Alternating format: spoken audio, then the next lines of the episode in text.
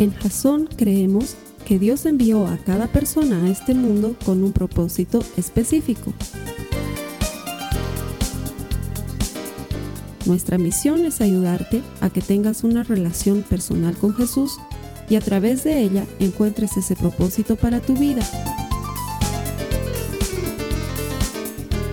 Queremos ayudarte a alcanzar ese propósito. Es nuestra oración que este podcast te ayude a tener visión, a tener jazón.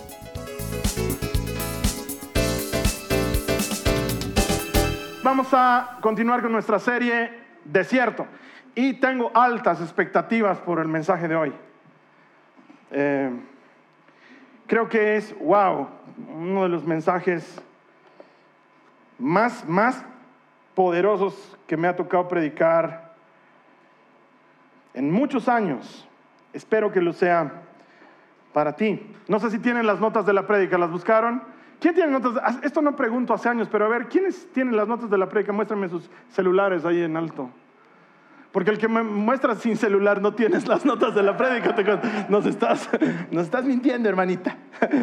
Sí, celulares. Ahí están las notas de la prédica. Para los que no saben cómo llegar a las notas de la prédica y están mirando ahí, ¿qué es eso? En la aplicación de Biblia, en la pestaña de eventos, ahí están las notas de la prédica, que hoy tienen un título bastante extraño, intencional, obviamente el mensaje de hoy se llama apnea estática. ¿Tú sabes lo que es la apnea estática? No estás obligado a saber, yo te lo voy a explicar. Apnea estática es un extraño deporte, un deporte rarísimo. Y es que la gente hace cosas raras, pero esta es una de las cosas más raras que puedes encontrar en temas de deporte. Apnea es cuando tú contienes la respiración y no respiras por unos segundos. Eso es apnea. De hecho, los corredores de Fórmula 1 experimentan distintos momentos de apnea mientras están manejando sus coches porque están experimentando mucha presión sobre su cuerpo. Cada vez que toman una curva a alta velocidad experimentan cierta presión que se llama fuerza G, la fuerza de la gravedad sobre sus cuerpos. Y cada que entran en una curva contienen el aire y cuando salen de la curva recién respiran, entonces están experimentando muchos momentos de apnea mientras están manejando el, coche Fórmula 1. Tal vez sobre todo tu marido, no, no quizás tú, pero tu marido experimenta episodios de apnea mientras duerme y por eso ronca, ¿sí?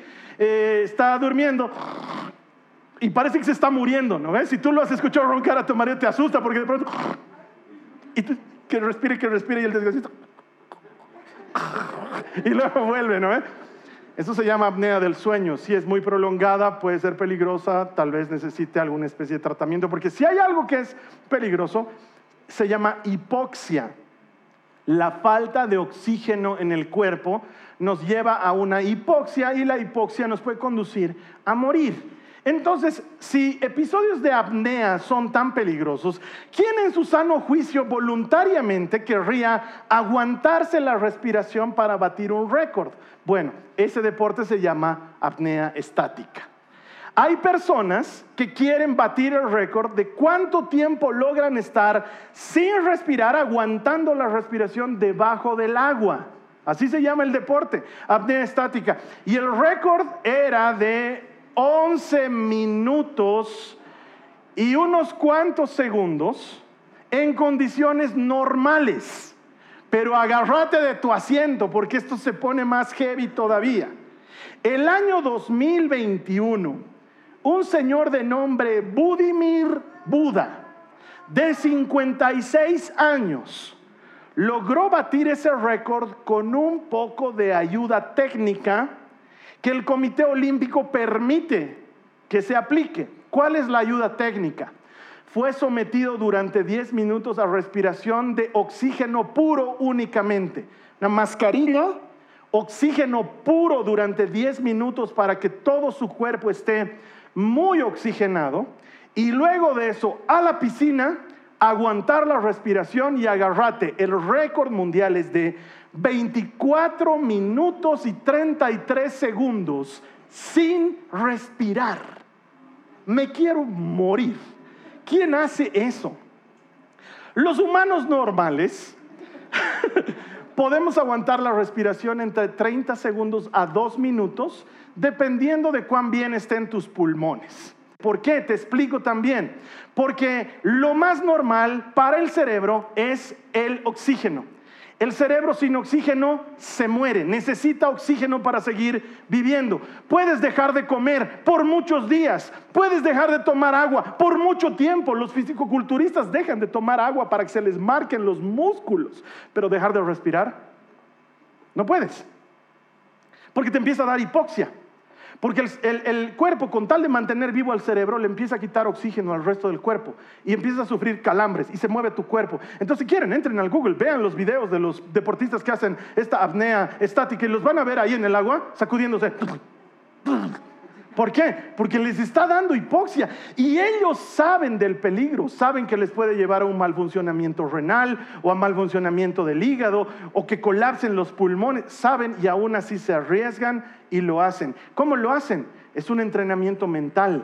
Se trata de lograr ralentizar los latidos de tu corazón de manera que tu ritmo cardíaco baje a tal grado que no necesites respirar por cierto tiempo. Pero luego de 24 minutos y 33 segundos, lo vemos a Budimir, Buda, salir del agua porque se está muriendo. Entonces no es como dice Maná, como quisiera poder vivir sin aire. No quisieras vivir sin aire. No se puede vivir sin aire, querido maná. No se puede vivir sin aire. El ser humano necesita aire para vivir. ¿Y qué tiene que ver eso con lo que estamos aprendiendo? Tiene que ver todo y vas a ver a qué quiero llegar. En esta serie del desierto hemos aprendido la primera semana que es Dios quien nos lleva al desierto no elegimos ir al desierto, es Dios quien nos lleva al desierto. La siguiente semana hemos aprendido que en el desierto reconocemos la presencia de Dios y que la presencia de Dios no es algo que se siente, es algo que se sabe. Yo sé que Dios está conmigo. Y la semana pasada hemos aprendido en el desierto a amar más al Dios de la bendición que a la bendición que nos da Dios. Eso es lo que hemos aprendido. Ahora vamos a aprender algo un poco más personal que tiene que ver con lo que te acabo de explicar, porque con frecuencia los seres humanos relacionamos la vida con el agua, pero no es tan verdadero. Sí, el agua es vida, pero hasta para que esa agua pueda generar vida como la conocemos necesita aire. Lo que realmente genera vida en todo el universo es el aire. Los científicos han encontrado algunas lunas de Júpiter y algunos planetas alejados que posiblemente contengan agua, pero eso no significa que tengan vida porque el aire es lo que realmente genera la vida. Y si el aire está contaminado de gases no aptos para la vida como conocemos, pues no se puede vivir. Y ya, lo que verdaderamente hace funcionar la vida es el aire. Plantas, animales, humanos necesitamos aire para vivir. Es lo que realmente nos mantiene vivos. Y tú no te das cuenta porque es un movimiento involuntario, pero en 24 horas haces 26 mil respiraciones. En 24 horas, 26 mil respiraciones. Esos son más o menos de 16 a 20 respiraciones cada minuto. Nadie piensa y dice, me estoy olvidando, respiraré. Nadie. Todos estamos respirando conforme me estás mirando. Estás respirando y estás comiendo y estás respirando y estás durmiendo y estás respirando. El ser humano respira para vivir. Eso equivale más o menos a 14 mil litros de aire que tus pulmones purifican cada día de vida. Eso es mucho aire. Una bolsa de leche tiene un litro. Imagínate 14 mil litros. Eso es mucho aire.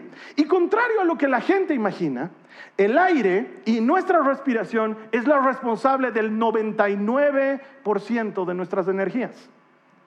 El resto, un 1%, viene apenas de comer y dormir. Pero 99% de tus energías vienen de respirar. Y es porque respiramos que logramos... Eh, procesar el alimento que estamos consumiendo y es porque respiramos que logramos procesar lo que hemos tenido que procesar mientras dormimos porque si no, no lo podríamos procesar. Entonces, contrario, Contrario a lo que la gente se puede imaginar, el 99% de nuestras energías provienen de respirar, de algo tan simple, de algo que no nos damos cuenta que estamos haciendo. ¿Y qué tiene que ver con el desierto, Carlos Alberto? Quiero que sigas conmigo. Estaba charlando ayer con mi esposa y le decía, el mensaje de hoy es especial porque me he metido en el hueco del conejo dentro, dentro, dentro, dentro, profundo. Y he encontrado algo maravilloso. Acompáñame a Deuteronomio, en el capítulo 8, los versículos 2 y 3. Dice, recuerda cómo el Señor tu Dios te guió, ¿qué dice ahí? Por el desierto durante 40 años. Y luego dice, lo hizo para enseñarte que la gente no vive solo de pan, sino que vivimos de cada palabra que sale de la boca del Señor. Ya cuando llegué a eso, porque estamos estudiando el desierto, ya cuando llegué a eso y leí que vivimos de cada palabra, eso ya me sonó especial y eso es lo que me mm, obligó a meterme dentro, dentro. ¿Qué es palabra? ¿Qué es palabra? ¿Alguien puede agarrar una palabra? ¿Alguien puede guardar una palabra? No la puedes guardar. Porque una palabra no es otra cosa que aire. Son nuestras cuerdas vocales golpeando el aire que sacamos para producir una frecuencia que tus oídos interpretan como palabra, pero sigue siendo aire. Es aire. Entonces me metí en el hebreo. No sé hablar hebreo, mis respetos a los que lo hablan, por eso todavía fue más difícil para mí meterme y entender. Y encontré que en hebreo lo que dice esta cita literalmente es lo siguiente, para que aprendamos que no solo de pan vive el hombre, sino de todo lo que sale de la boca del Señor.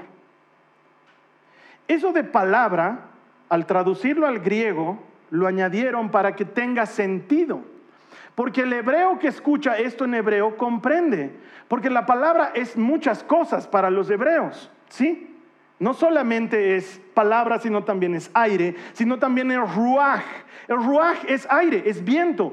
Ruaj es espíritu en hebreo. Es una palabra hebrea que significa espíritu, pero que también significa aire, pero que también significa viento, que es lo que produce tu boca cuando exhalas. Exhalas ruaj y metes Ruach, eso es lo que sucede. Eh, Jesús está charlando con Nicodemo. ¿Quién se acuerdan de esto? Jesús está charlando con Nicodemo. Nicodemo está interesado en conocer más del ministerio de Jesús y Jesús le dice que tiene que nacer de nuevo y Nicodemo no lo entiende. Y entonces para ilustrar la idea Jesús le dice, mm, viento. ¿Sientes el viento? Y Nicodemo le dice, sí, siento el viento. ¿Sabes de dónde viene? ¿Sabes a dónde va? No, no tengo idea. Eh, lo mismo es con el espíritu, le dice Jesús. No sabes de dónde viene, no sabes a dónde va. Y lo que nace del espíritu es espíritu y lo que nace de la carne es carne. ¿Por qué utiliza Jesús esta ilustración que para nosotros parece sin sentido? Porque para un maestro de Israel que domina el hebreo, la palabra ruaj es perfecta, porque es viento y al mismo tiempo es espíritu. Y entra y sale. Y lo entiende perfectamente. Entonces dice la Biblia que no solo de pan vive el hombre, sino de todo lo que sale de la boca del Señor. No te estoy entendiendo nada, Carlos Alberto. No te preocupes. Me vas a entender. Seguime. Uh, tú subite al micro y déjame manejar. La semana pasada Jesús estaba interesado en que nosotros aprendamos que Él es nuestro pan. Eso le dijo a la gente, ¿te acuerdas? Yo soy el pan de vida. Danos una señal. Moisés les dio pan a los suyos. Moisés no fue, les dice Jesús el pan se los dio mi padre, yo soy el pan. Eso quería la semana pasada, enseñarnos que Él es el pan de vida. Esta semana Él nos quiere enseñar que Él es el aliento que nos da vida, el espíritu que nos da vida.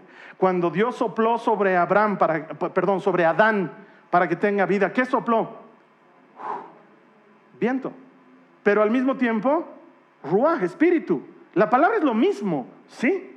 Y en el principio estaba la palabra, dice la Biblia. Y la palabra estaba con Dios y la palabra era Dios. Pero ¿qué es la palabra sino viento? Entonces Jesús, ¿qué es la palabra? Es esa cosa que sale de la boca de Dios. Tú subite al micro conmigo, ahorita lo vas a entender. Porque lo que Jesús quiere que aprendamos esta semana es que el desierto es ese lugar donde aprendemos dependencia absoluta. Porque tenemos dependencia parcial del alimento, tenemos dependencia parcial del vestido, del techo o el cobijo, pero tenemos dependencia absoluta del aire. Sin aire, tú y yo no podemos vivir. Y el desierto es ese lugar donde aprendes eso y Moisés lo aprendió en su propio desierto. Mira, Éxodo 3.1 dice, cierto día Moisés se encontraba apacentando el rebaño de su suegro Jetro, quien era sacerdote de Madián. Llevó al rebaño, ¿qué dice ahí? Al corazón del desierto y llegó al Sinaí, el monte de Dios. Nos aclara dos cosas muy importantes. La primera, se fue hasta el corazón del desierto hasta, hasta un lugar muy especial en el desierto. No es que Moisés no conocía este lugar, es que él sabía que era un lugar muy especial. No te olvides, has sido pastor durante 40 años en el desierto. ¿Cómo pastoreas ovejas en el desierto? O sea, no es que hay pasto en todo lado, entonces te tienes que conocer ciertos lugares. Y Moisés seguramente ha pasado muchas veces por ese lugar, pero el autor nos aclara y nos dice, allí estaba el monte Sinaí, que en hebreo es el monte Oreb, que es el monte que por alguna razón, cada que los israelitas se daban la vuelta, estaba ahí. Habían caminado kilómetros y kilómetros y se daban la vuelta y estaba ahí. El Sinaí no se apartaba de ellos ni un solo instante. Y esta es la primera aparición de ese monte, el lugar donde estaba el Señor. Estamos en el nudo de la narración. Si fuese una orquesta y estamos escuchando una obra musical, esto es el crescendo. Es cuando la música se pone boom, boom, boom, boom, boom, boom. Porque Moisés no lo sabe, pero ha llegado a un momento muy especial para su vida y la nuestra y la de la historia. Dios está en ese lugar. Versos 2 al 5 dice, y allí el ángel del Señor se le apareció en un fuego ardiente, en medio de una zarza. Moisés quedó mirando lleno de asombro, porque aunque la zarza estaba envuelta en llamas, no se consumía. Esto es increíble, se dijo a sí mismo. ¿Por qué esa zarza no se consume? Para observar mejor, Dios lo llamó desde el medio de la zarza. Moisés, Moisés, aquí estoy, respondió él. No te acerques más, le advirtió. Quítate las sandalias porque estás pisando tierra santa. Ahora, ¿cuántas veces habrá pasado por ahí Moisés? Nunca se quitó las sandalias. Él pasaba por ahí. Pero esta vez fue diferente. Esta vez alguien le habló detrás de la zarza. Cuando la Biblia dice que era el ángel del Señor, esto siempre te lo digo, el ángel del Señor es una manera de decir Jesucristo antes de haber venido como hombre. Él es el ángel del Señor. Porque ángel no es con alitas y aureola, no es eso. O que diga arpa. El, el ángel del Señor significa literalmente el mensajero del Señor o la palabra del Señor. ¿Tú sabes qué relación hay en eso? Es Cristo, ¿sí? Y él le habla y le dice, Moisés, Moisés, quítate tus sandalias. ¿Dónde? En el desierto. Es lugar santo.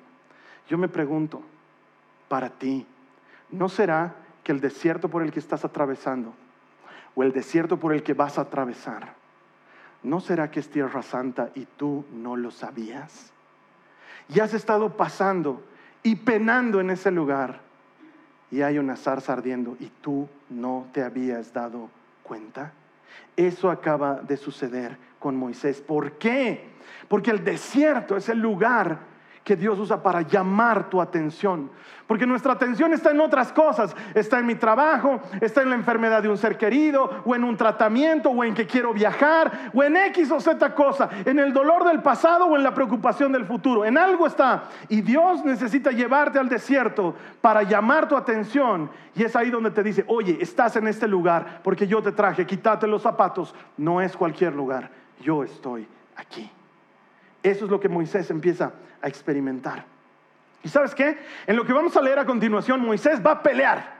Va a pelear harto, se va a resistir, porque Dios le va a hacer una invitación y a él le va a incomodar la invitación. Entonces va a poner pretextos y va a poner peros y va a pelear y va a patalear y va a querer ganarle en la pulseta a Dios. ¿Y sabes qué? Nadie nunca, jamás en la vida le ha ganado a Dios en una pulseta. Cuando Dios quiere hacer algo, lo va a hacer. Cuando Dios ha elegido a alguien para un propósito, va a usar a esa persona, aún a pesar de esa persona. Y en este momento es cuando Moisés va a experimentar varios episodios de apnea, porque Dios le va a hablar y él va a, va a contener la respiración. Porque cada cosa que le va a hablar Dios va a ser como que, es como cuando yo te digo, prepárate para lo que vas a escuchar. Sientes esa sensación de, y te, inmediatamente contienes la respiración. Dios acaba de darse la vuelta y lo ha visto a Moisés en el, en el banquillo de suplentes y le ha dicho, Moisés, y él hace, levántate, empieza a calentar, ha llegado tu turno. Y eso cambia su vida para siempre. Porque sabes qué? Cuando no es el tiempo de Dios, nada puede apresurarlo.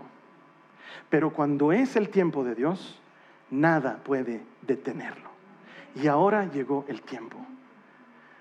Tal vez no lo has experimentado si nunca has jugado fútbol, pero una de las cosas más emocionantes cuando no te toman en cuenta para ser titular es cuando el director técnico se da la vuelta y te mira y te dice, te toca, empezar a calentar, porque sabes que todo va a cambiar a partir de ese momento. Y ahí es donde está Moisés. Moisés está a punto de enfrentar la situación más espectacular de su vida y se arriesga a hacer la pregunta que no sé por qué la harían. Porque estás hablando con alguien, es una zarza que no se consume, pero está encendida en fuego y una voz sale de atrás. Y mm, a Moisés no se le ocurre preguntar mejor cosa que cómo te llamas. Apnea.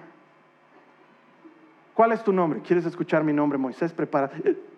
Se le ha debido helar el alma antes de que Dios le diga su nombre. Mira lo que dice la palabra de Dios en Éxodo 3, en el verso 14. Dios responde a la pregunta, ¿cuál es tu nombre? Yo soy el que soy. Dile esto al pueblo de Israel. Yo soy, me he enviado a ustedes. Después de todos sus pretextos y todas sus excusas, no, no quiero ir, no, yo no quiero liberar, me van a decir que te llamas. ¿Cuál les voy a decir? ¿Qué te llamas? ¿Para qué preguntas eso, Moisés? ¿Estás listo para la respuesta? Porque lo que Dios te va a responder es extraordinario. Ahora, no sé tú, yo la primera vez que he leído, yo quería encontrarme con algo y me he encontrado con otra cosa. Cuando la Biblia te dice entonces Dios le respondió, yo soy el que soy. ¿Qué clase de nombre es ese? Yo estaba esperando algo así como que le diga, ¿cómo te llamas? Y que él diga, Grover, digamos, algo que, ¿Qué clase de nombre es yo soy el que soy? Déjame decirte qué clase de nombre es. El mejor nombre de la historia de la humanidad, de la vida, porque nadie jamás en toda la historia, jamás nunca se ha llamado eso. Porque Grover hay 500. Pero ¿quién se llama yo soy el que soy? De hecho, no se llama yo soy el que soy. Tengo que aclararte. En hebreo, Dios le responde, cuando le pregunta, ¿cómo te llamas? Él le responde, Ejye. ¿Qué es Ejye? Es yo soy cuando lo habla en primera persona. Pero yo no puedo decir, Él se llama yo soy, porque entonces estaría diciendo, Él se llama yo soy. Tengo que decir, Él se llama Él es. Y entonces a eso nosotros lo hemos traducido como Yahweh. ¿Sí? Yahweh significa Él es, no significa yo soy. Solamente unas pequeñas aclaraciones técnicas. Porque solamente el dueño del nombre puede decir yo soy, pero yo ya no puedo decir yo soy, tengo que decir él es. ¿Sí? El tema es que no está en eso la complejidad. El tema es que cuando lo registraron en la Biblia, registraron cuatro letras hebreas que se pronuncian Yo, He, Ba, He. Yod, He, Ba, He. A ver conmigo. Yod, He, Baje. Así se pronuncian las letras. Pero la palabra no se sabe cómo se pronunciaba. Es el mejor nombre de la vida porque no sabemos ni siquiera cómo se pronuncia. Hemos tenido que ponernos de acuerdo entre historiadores y teólogos y eruditos y antropólogos y arqueólogos para tratar de entender qué rayos es Yod, Yod He, Ba, He. ¿Qué es? Y como no tiene vocales, porque las letras en hebreo no tienen vocales, entonces han imaginado que podía sonar de cierta manera. ¿Qué tal si mejor no lo pronunciamos? Y hasta el día de hoy los judíos no pronuncian el nombre de Dios. Y en lugar de decir lo que ahí dice, cuando ven las cuatro letras Yod, He, Ba, ellos dicen Adonai, que significa el Señor. Y a alguien se le ocurrió que qué tal si combinamos las vocales de Adonai con Yod, He, Ba, y entonces suena a Yahovah. ¿De dónde viene Jehová? ¿De dónde viene Yahvé? ¿De dónde viene Yahweh? Que son traducciones un poco más modernas y más castellanizadas de lo que significa. Pero la verdad de la vida es la siguiente. Nadie sabe cómo suena. Pero los especialistas dicen, y en esto es lo que quiero que me atiendas, no tiene un sentido de pronunciación porque más bien es como respiraciones. Es como el sonido de meter aire y sacar aire. Es como Yod.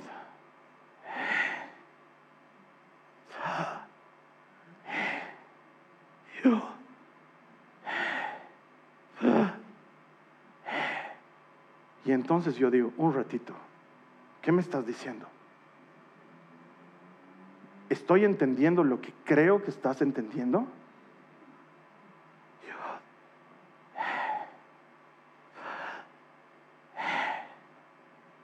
26 mil veces en un solo día.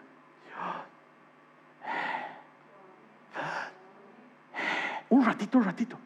Cuando un bebé nace, ¿qué es lo primero que hace el bebé cuando nace? Porque no va a llorar hasta que...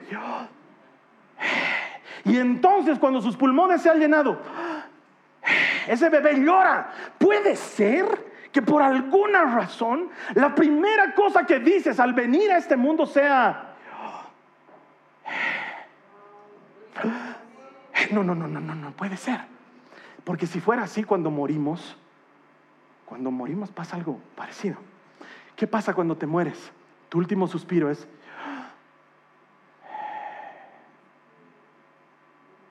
Y la persona se muere. ¿Cómo sabemos que está muerta? Porque ya no respira. Creo que estoy entendiendo otra cosa, pero no sé si estoy en lo correcto. Porque entonces eso quiere decir que el que es ateo, el que es musulmán, el que es budista, tanto como el cristiano, el que cree, el que no cree. Cada que respira,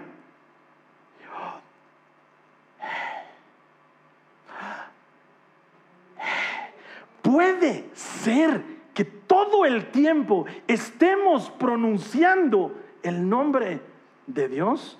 No, no, no, no, no. Necesito confirmación. Necesito que alguien me confirme. Porque de hecho, si es verdad lo que hemos explicado, la hipoxia es peligrosa porque tus órganos están comprometidos por la falta de oxígeno y por eso puedes morir. Y no sucede lo mismo con tu espíritu cuando dejas de tener el ruah. Porque ¿qué hace el aire en nuestro cuerpo? Nos purifica, y nos llena de vitalidad. No es exactamente lo mismo que hace el ruaj. El Espíritu llega a ti y te llena de ánimo y de vida. Y Dios sopla sobre Adán y Adán cobra vida. ¿Por qué? Porque entró el Espíritu. Y en griego eso se pronuncia numa. Numa. De ahí viene la palabra neuma, que es la traducción de pulmón. Pulmón es neuma y por eso cuando te da una pulmonía lo que te da es una neumonía de la palabra numa, que literalmente significa aire, pero que también significa espíritu. Un ratito, necesito confirmar esto. Entonces tengo que preguntarle a Pablo, porque si alguien debe saber, tiene que ser Pablo. ¿Y qué dice Pablo?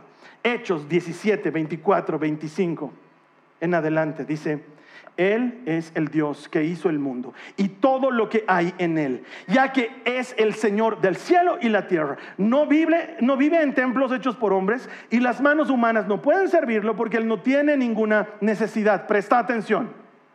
Él es quien da vida y aliento a todo y satisface cada necesidad. Presta más atención todavía, todavía, pues en Él vivimos nos movemos y existimos. Me quiero volver loco. Me quiero volver loco. Me estás diciendo que todo el rato vivo en eso y me muevo en eso y existo en eso, y más aquí, no puede ser, no puede ser, ¿cómo te llamas? No me llamo, estoy arriba, abajo, a la izquierda, a la derecha, delante, atrás, te agachas, estoy. Te levantas, estoy. Te vas, estoy. Vuelves, estoy. ¿Sabes qué? Yo soy el que soy. Me vuela la cabeza. Me vuela la cabeza. Entonces vivimos en ese aire y nos movemos en ese aire y existimos en ese aire. Entonces en el desierto aprendes que Dios es todo. Dios es todo. Ahora, aclaración doctrinal, porque no falta el desubicado. Entonces, guardaremos un poquito de Dios en una bolsa y la podremos y adoraremos. No es su creación, pero en su creación se manifiesta su presencia. Y entonces no importa lo que hagamos, no importa si crees o no, no importa si vienes a la iglesia o no, todos los días, yod, je, ba, je, yod, je, ba, je, yod, je, ba, je. ¿Por qué? Porque en él vivimos, nos movemos y existimos. Y eso lo aprendió Moisés en el desierto. Y entonces llega su momento. Entonces le toca a Moisés hacer lo que Dios quiere que él haga. Y esto es siempre lo correcto porque Dios nunca va a hacer lo incorrecto. Tú sabes que estás haciendo las cosas de Dios cuando estás haciendo lo correcto. Porque lo correcto, aunque sea doloroso, es lo que Dios haría, porque Él siempre hace lo correcto. El chiste es hacer lo correcto en privado, porque hacer lo correcto en público es relativamente fácil porque los demás me están mirando. Pero hacer lo correcto en privado, eso habla de otra cosa. Y el desierto es un lugar privado. Y ahí es donde Dios quiere verte hacer lo correcto. Entonces a Dios no se le ocurre mejor cosa que Éxodo 3, verso 10. Ahora ve, porque te envío al faraón, tú vas a sacar de Egipto a mi pueblo Israel. ¿Qué? Con razón va a pelear Moisés. Va a poner mil pretextos, mil razones, comenzando por... ¿Sabes? Moisés era tartamudo. Entonces lo primero que le va a decir es, no, no. ¿Estás viendo? No puedo. Y Dios le va a decir, ¿quién hace al ciego ciego, al sordo sordo? ¿Quién? ¿No soy yo? ¿No, ¿No le doy yo aliento y vida a las cosas? Si yo quiero que vayas, vos vas a ir vos, Moisés. Y empiezan a pelear. Pero antes quiero abrirte otro paréntesis. Seguime en esto. Perdón, hoy es día de irme a otro lado, pero es que para necesito. Vente conmigo, esto ya te lo he explicado alguna vez. Cuando tú eras judío en la antigua Israel y querías aprender de la Torah y estudiar las escrituras, entrabas en una escuela que se llamaba Bet Sefer. Bet Sefer estaba destinado a niños de entre 4 a 6 años para aprender la Torah. La Torah es la ley de Moisés, los cinco primeros libros. Y de los 4 a los 6 años se los aprendían de memoria. Todo niño, toda niña había estudiado algo ahí. Los varones con más frecuencia porque las mujeres siempre eran retenidas, pero también las niñas podían entrar en un Betsefer, en algunos Betsefer, no en cualquier Betsefer. ¿Sí? Luego de Betsefer venía otro que se llamaba Bet Talmud, que era para niños que estaban entre los 6 a los 10 años. ¿No? Sí, desde los 10 hasta los 14. Desde los 4 hasta los 10 el primero, el segundo desde los 10 hasta los 14. Errores de mi memoria. En Bet Talmud ya no solamente era la Torah, sino era el resto de los libros. Los profetas, los salmos, los históricos, todos esos, aprenderlos de memoria. Y cuando tenías 14 años, si eras lo mejor de lo mejor, solamente si eras lo mejor de lo mejor, podías pasar a Bet Midrash, que desde los 14 años en adelante te entrenaban para ser un rabino en Israel. Tú tenías que dar un examen si querías ser un rabino. Y para esto elegías a un rabino reconocido de la época. Y decías, eh, yo quiero estudiar con fulano porque me gusta su yugo. El yugo era la escuela, la enseñanza de ese maestro de Israel. Y tú ibas a dar un examen delante de ese maestro y ese maestro te evaluaba. Y si tú pasabas el examen, lo que el maestro estaba calificando en ti era verse a sí mismo en ti. Por eso cuando se veía a sí mismo en ti, te decía, leja que quiere decir, sígueme porque creo que puedes ser como yo. Esa es la invitación, ese es el sígueme. Cuando un maestro le dice sígueme a alguien es porque puede ser como yo. Pero si el maestro veía que el alumno no tenía lo que hacía falta, lo despachaba y le decía, anda, ocupate del negocio de la familia. Y entonces él tenía que ser carpintero, pescador, cobrador de impuestos o lo que quiera ser como los discípulos de Jesús, que evidentemente no pasaron el examen, ¿sí? ¿Por qué te estoy explicando esto? Porque el llamado siempre ha tenido este enfoque. Dios puede hacer todo sin tu ayuda y sin la mía. ¿Sí? ¿Estamos claros en esto? Dios puede hacer todo sin tu ayuda y sin la mía. Acabamos de leerlo en Hechos. Pablo dice, Él es el creador de todo, no necesita que le sirvamos porque Él puede hacer todo por sí mismo, no nos necesita. Pero por alguna razón que yo no puedo entender y que entenderé el día que me encuentre con Él, Él quiere que nosotros lo hagamos. Aunque Él puede hacerlo todo solo, Él quiere que tú y yo lo hagamos. Y aunque a Él no le cuesta nada sacar a Israel de Egipto, quiere que lo haga Moisés. Y entonces le dice Moisés, quiero que tú lo hagas. Es el mismo principio del llamado del discípulo. Ven, veo algo de mí en ti. Creo que puedes ser como yo. Quiero que tú lo hagas. Pero Señor, yo no soy Dios yo no tengo el poder, no tengo la capacidad. ¿Cómo voy a poder hacerlo? Quiero que tú lo hagas. Dios lo llama a Moisés porque ve en él las características que ve en alguien que le puede servir. De hecho, mira lo que dice el Salmo 8, los versos 3 al 6. Cuando miro al cielo de noche y veo la obra de tus dedos, la luna y las estrellas que pusiste en su lugar, me pregunto, ¿qué son los simples mortales para que pienses en ellos? Los seres humanos para que de ellos te preocupes. Sin embargo, los hiciste un poco menor que Dios y los coronaste de gloria y honor. Los pusiste a cargo de todo lo que creaste y sometiste todas las cosas bajo su autoridad. Por alguna razón, podías estar tú a cargo y nos has puesto a nosotros.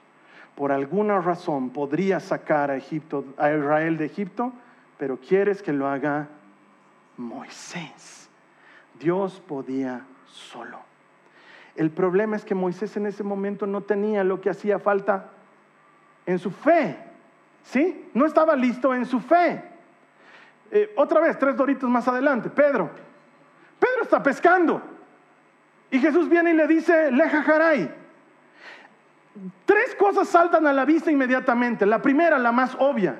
Si está trabajando como pescador, eso quiere decir que no es lo mejor de lo mejor. ¿Sí? Porque si fuera lo mejor de lo mejor, estaría estudiando con algún rabino en Israel. Pero está pescando en los negocios de la familia. ¿Cuántos años tenía? Probablemente entre 16 y 20 años, porque no debe ser hace mucho que lo han rechazado de ser discípulo. Y está casado, pero tiene un hermano. Entonces eso nos hace pensar que era el hermano mayor y que probablemente tenía 20 años.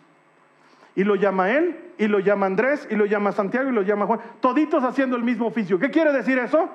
Que no eran lo mejor de lo mejor, ya habían sido rechazados por alguien, pero no por el Mesías. Leja Jaray. Entonces Pedro sufre un switch en su mente. ¿Por qué? Porque por primera vez alguien me considera digno. Entonces, si mi maestro considera que yo puedo ser como él, yo quiero ser como él. Y entonces cada vez que ve a Jesús haciendo algo, Él quiere hacerlo igual. Eso explica por qué cuando Jesús está caminando sobre las aguas, Pedro, de entre todas las ideas que podía tener, se le ocurre decir, si eres tú, quiero caminar como tú. Cuando uno escucha eso y no entiende la mentalidad de un discípulo, dices, es medio burro, Pedro. Impulsivo. Claro, así le dicen a Pedro, ¿no ve? El impulsivo. Su mentalidad es de discípulo. Porque mientras Juan dice, es, no es un fantasma, es el Señor, Pedro dice, si es el Señor, yo puedo hacer lo que Él hace, porque Él es mi maestro y me ha dicho que yo puedo ser como Él. Entonces, si eres tú, Jesús, quiero caminar hacia donde tú estás. Más loco es Jesús que le dice, dale. Claro. ¿Por qué? Presta atención. Jesús creía que Pedro podía. Si no, no se lo hubiera dicho. Le hubiera dicho, tranqui Pedro, ya llego. Pero claro, ¿pero qué le ha dicho? Ven. Jesús cree que Pedro puede. Y Pedro puede, se baja, camina, pero las olas son grandes. El viento es fuerte, se asusta y empieza a hundirse y clama, Señor, sálvame. Y Jesús lo rescata y le dice, hombre de poca fe, ¿por qué dudaste? Y yo me pregunto, ¿de quién dudó Pedro? ¿Del Señor? No. Porque si hubiera dudado del Señor, en cuanto empieza a hundirse, hubiera dicho, estoy fundido, apnea, y listo, hasta el fondo. Pero ¿qué es lo primero que hace? Señor, sálvame, porque él sigue confiando en el Señor. ¿Sabes de quién dudó Pedro? De Pedro. Pedro dudó de Pedro. ¿Cómo puede ser que quieras enviar a alguien como yo que soy tartamudo? ¿Cómo puede ser que quieras enviar a alguien como yo? Ni siquiera sé quién soy yo. No sé si soy hebreo, no sé si soy egipcio. He crecido entre egipcios, pero me han dicho que soy hebreo. Me han dicho que yo iba a ser el libertador de mi pueblo y cuando he visto a un egipcio abusando de un hebreo, he ido y lo he matado y me he dado cuenta que no tengo pasta de libertador. Así que ¿sabes qué he hecho? He huido al desierto. Me he ido donde nadie me encuentre y me he metido a trabajar del oficio que nadie quiere, ser el empleado de su suegro. Y ahí he vivido los últimos 40 años. Y tú dices que yo puedo libertar a Israel de Egipto. Te has equivocado. Yo no puedo. No soy el indicado. Pero ¿sabes qué he aprendido en el desierto, hermanos? Que cuando Dios quiere hacer algo, lo hace. Él siempre hace lo que quiere porque el desierto es el lugar donde tú y yo vamos a aprender que si Él quiere usarte a ti, si Él quiere usarme a mí, lo va a hacer. Mira lo que dice Éxodo capítulo 3 versos 11 al 12. Moisés protestó. ¿Quién soy yo para presentarme ante el faraón? ¿Quién soy yo para sacar a Egipto, para sacar de Egipto al pueblo de Israel? Y presta atención a la respuesta de Dios. Dios contestó, yo estaré contigo. Fin del comunicado. Moisés pregunta, ¿quién soy yo? Y Dios podía haberle dicho, sí, realmente no eres nadie, pero te voy a hacer alguien. Porque Dios no llama a los capacitados, Él capacita a los llamados. Eso decimos los profesores de evangelización. ¿Sabes qué dice Dios? Sí, no eres nadie, pero yo estoy contigo. Es lo único que necesitas saber. Yo te he escogido. Y si te he escogido, voy a estar contigo. Pero no tengo lo que hace falta. ¿Sabes qué, hermano? Es la más verdad verdadera de toda la vida. No sirves para nada. Bienvenido a Jasón donde nos gusta decirte la verdad. No sirves para nada y yo no sirvo para nada. Dios no nos llama porque sirvamos para algo. ¿Sabes por qué nos llama? Porque Él está con nosotros. Eso es lo único que necesitamos saber. Moisés te he traído hasta el corazón del desierto para decirte, vas a ir tú. No puedo, sé que no puedes, por eso voy a estar contigo. Y cuando Dios te escoge, Él no te suelta. Éxodo 4:17 termina la conversación. Lleva contigo tu vara de pastor. ¿La vara de quién? La tuya. Lleva contigo tu vara de pastor. Y usala para realizar las señales milagrosas que yo te mostré. Es tu vara, son mis milagros. Es tu vara, son mis milagros. Y cuando tú lees el Éxodo, cuando tú lees números, es muy difícil diferenciar cuándo es que Dios está haciendo algo o cuándo lo está haciendo Moisés. Es muy difícil distinguir esa delgada línea entre ¿es Dios el que está haciendo o es Moisés el que está haciendo? Porque muchas veces parece que fueran uno solo. Y entonces esta es la conclusión a la que llego. Es algo que pasa muy seguido contigo. Porque hermano, tengo que ser franco. No sé si esta mañana fuiste tú quien se levantó de la cama o fue Dios quien te levantó de la cama. No logro distinguirlo porque en cuanto despertaste y pusiste tus pies en el piso, y cuando agarraste ánimos para venir a la iglesia, Y cuando entraste a la iglesia, y entonces me cuesta distinguir si eres tú o es Dios el que lo está haciendo, porque después de todo en Él vivimos, nos movemos y existimos. Y entonces comprendo la verdad, que cuando Dios te ha llamado para algo, no importa si tienes lo que hace falta, porque Él está contigo. Eso solo lo aprendes en el desierto. Moisés tuvo que irse al corazón del desierto para entender que él iba a llevar la vara para que Dios haga el milagro. Y me pongo a pensar que a lo mejor alguien ha venido hoy a esta reunión solo para escuchar ese mensaje. Solo para que tengas esos segundos de apnea de cuando el entrenador del equipo se da la vuelta y te mira a la cara y te dice por tu nombre, Moisés. Y tú sabes que tienes que atender porque si no te pierdes la instrucción. Entonces en ese momento, por interés y por emoción, contienes la respiración. Y Él te dice, ponte a calentar. Tu hora ha llegado. Tal vez solo por eso has venido hoy. Para que sepas que Dios te está diciendo, te voy a usar. Lo voy a hacer contigo. No porque tengas lo que hace falta. Ninguno de nosotros lo tiene. Somos como Pedro. Ya nos han rechazado de la escuela. No nos ha elegido otro maestro. No somos lo mejor de lo mejor. Y eso es lo glorioso. Que en el desierto aprendes que no necesitas ser lo mejor de lo mejor. Solo necesitas estar en el corazón del desierto. Empezá a calentar, Jasón, tu turno ha llegado. Empezá a calentar, Jasón, tu turno ha llegado. El Señor quiere hacerlo contigo. Lo podría hacer con otra persona, pero ha decidido hacerlo contigo. Esta ha sido una producción de Jasón Cristianos con propósito. Para mayor información sobre nuestra iglesia o sobre el propósito de Dios para tu vida, visita nuestro sitio web www.jason.info. Allí encontrarás muchos recursos para animarte en tu relación con Dios, enseñanzas, nuestro blog, prédicas y mucho más. Te lo deletreamos www.jazon.info. También puedes visitarnos en nuestro sitio en Facebook www.facebook.com barra Que Dios te bendiga abundantemente. Muchas gracias.